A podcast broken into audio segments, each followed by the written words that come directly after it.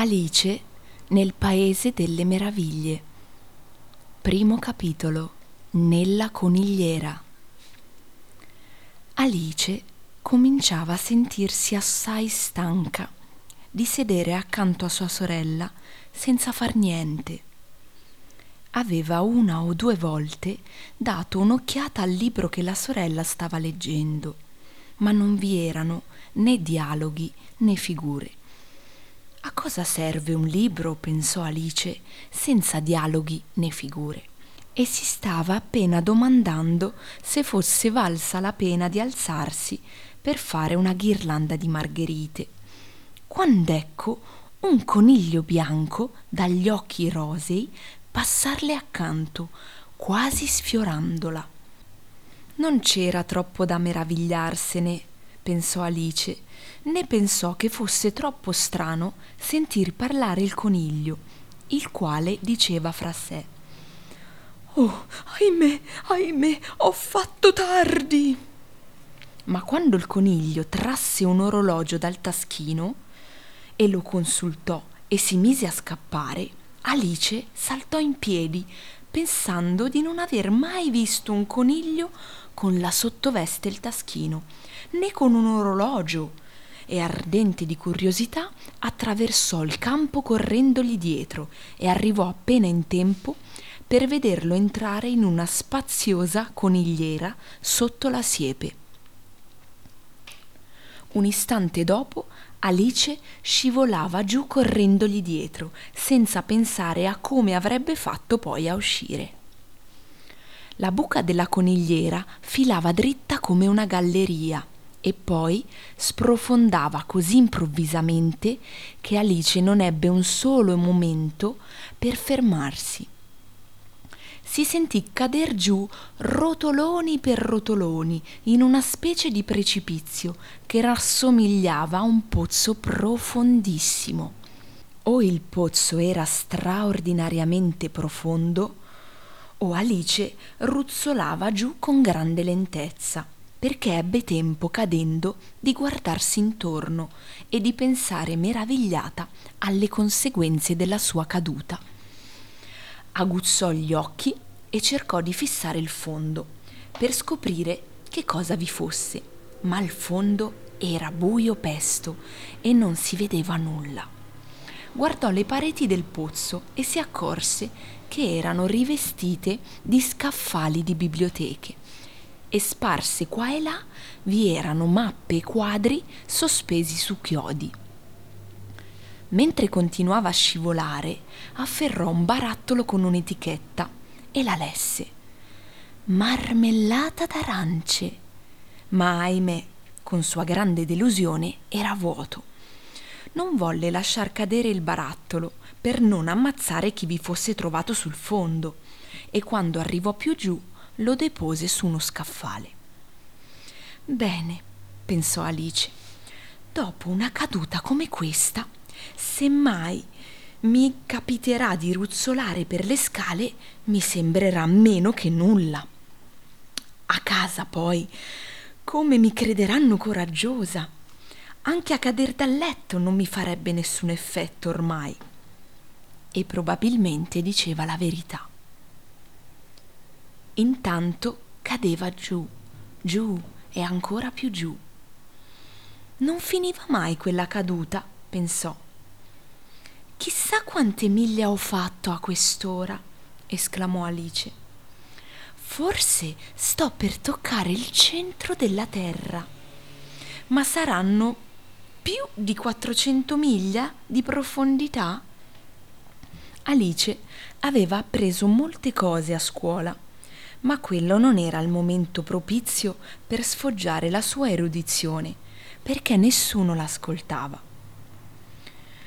Sì, sarà questa la vera distanza o pressappoco, ma vorrei sapere a quale grado di latitudine o di longitudine sono arrivata.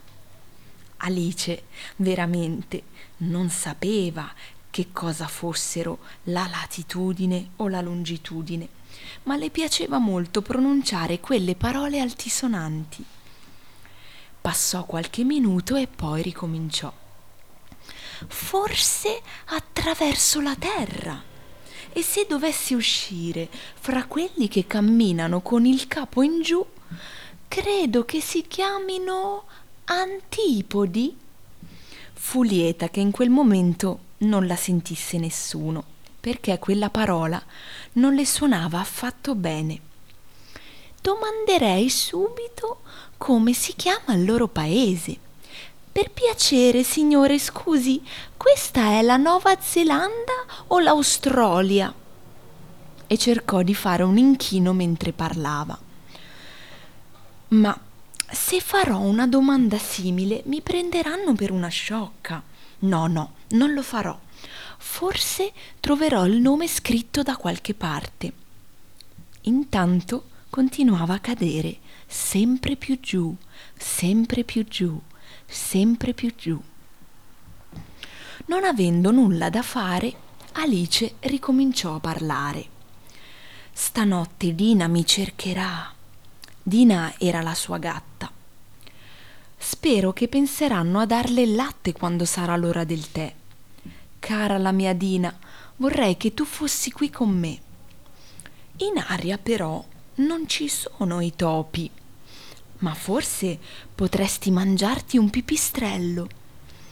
I pipistrelli somigliano ai topi, ma i gatti poi mangiano i pipistrelli. E Alice cominciò a sonnecchiare e fra sonno e veglia continuò a dire fra i denti Oh, i gatti poi mangiano i pipistrelli.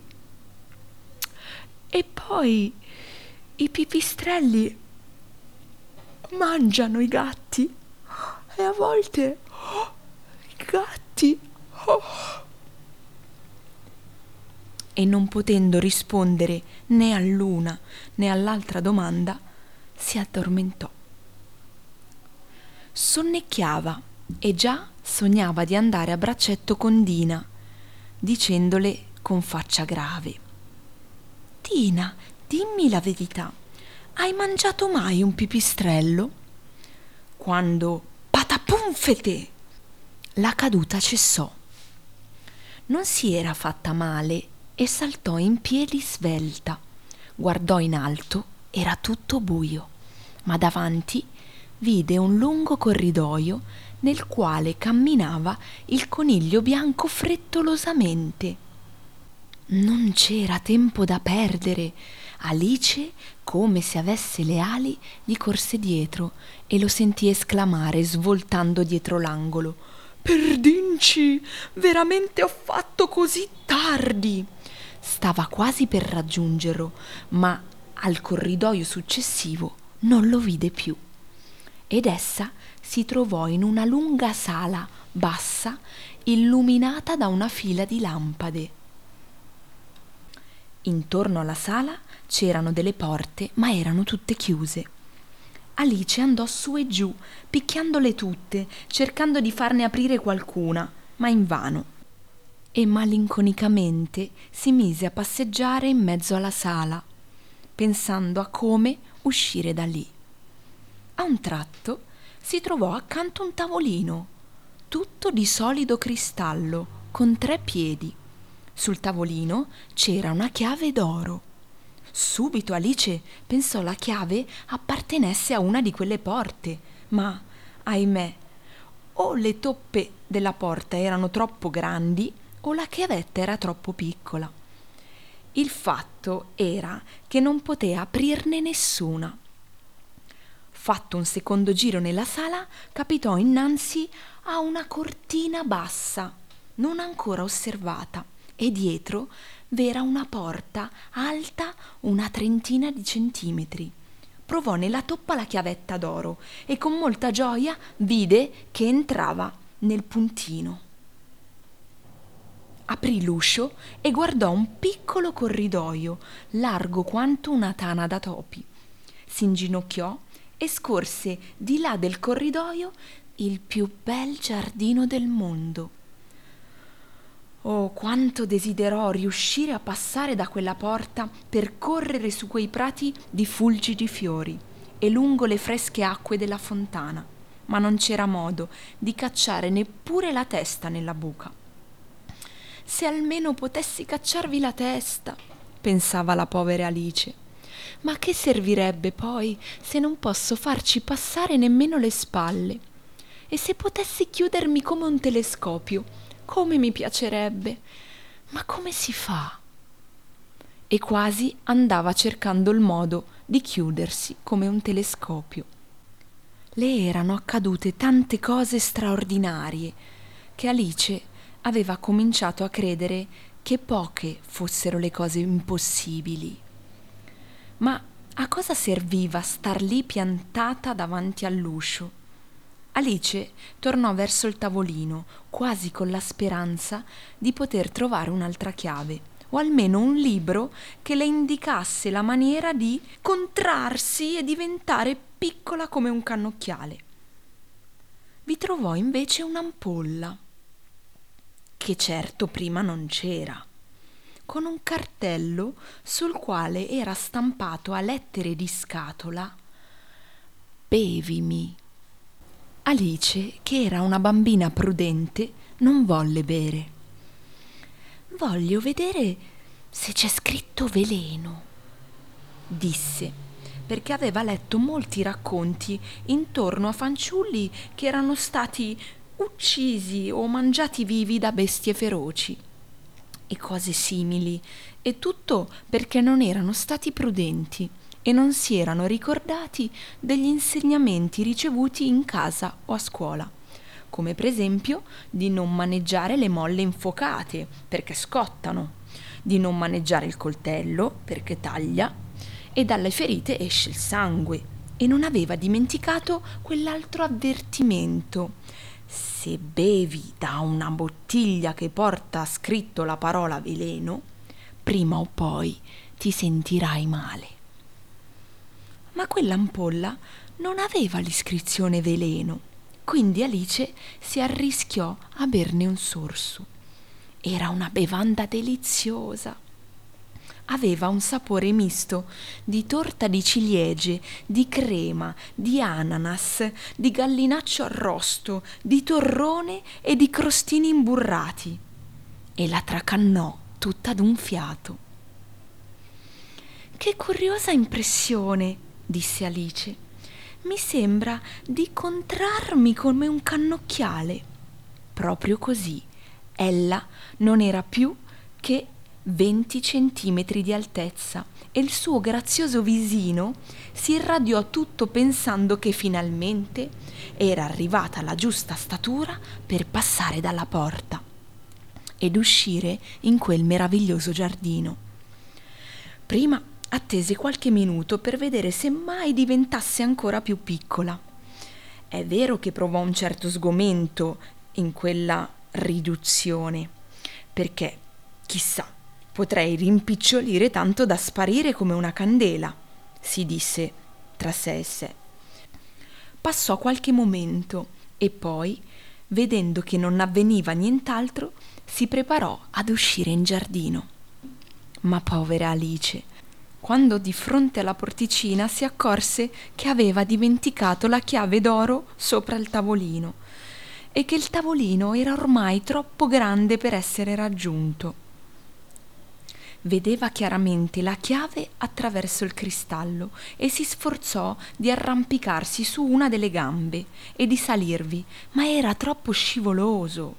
Dopo essersi chissà quanto affaticata per vincere quella difficoltà, la poverina si sedette per terra e pianse.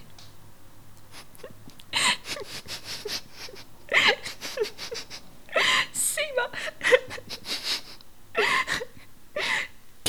vale abbandonarsi al pianto? si disse Alice. Ti consiglio invece, cara mia, di finirla con quel piagnucolio. Di solito Alice si dava dei buoni consigli, benché raramente poi li seguisse, e a volte poi si rimproverava con tanta severità che ne piangeva. Si rammentò che una volta stava lì lì per schiaffeggiarsi per aver rubato dei punti in una partita di croquet giocata contro se stessa, perché quella strana fanciulla si divertiva a credere di essere in due. Ma ora è inutile volermi credere in due, pensò la povera Alice. Mi resta appena tanto da formare un'unica bambina ed ecco che vide sotto il tavolo una cassettina di cristallo. L'aprì e vi trovò un piccolo pasticcino sul quale, con uva di Corinto, era scritto in bei caratteri Mangiami.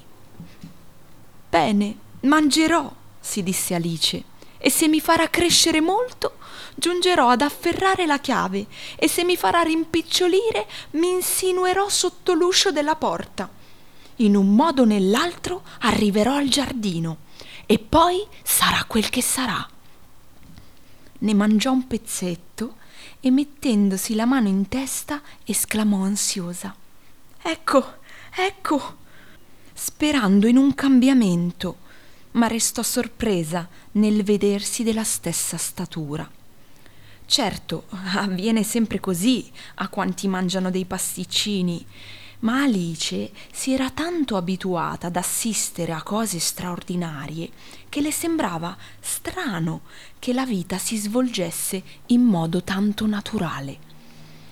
Allora tornò alla carica e in pochi istanti si accorse che aveva mangiato tutto il pasticcino.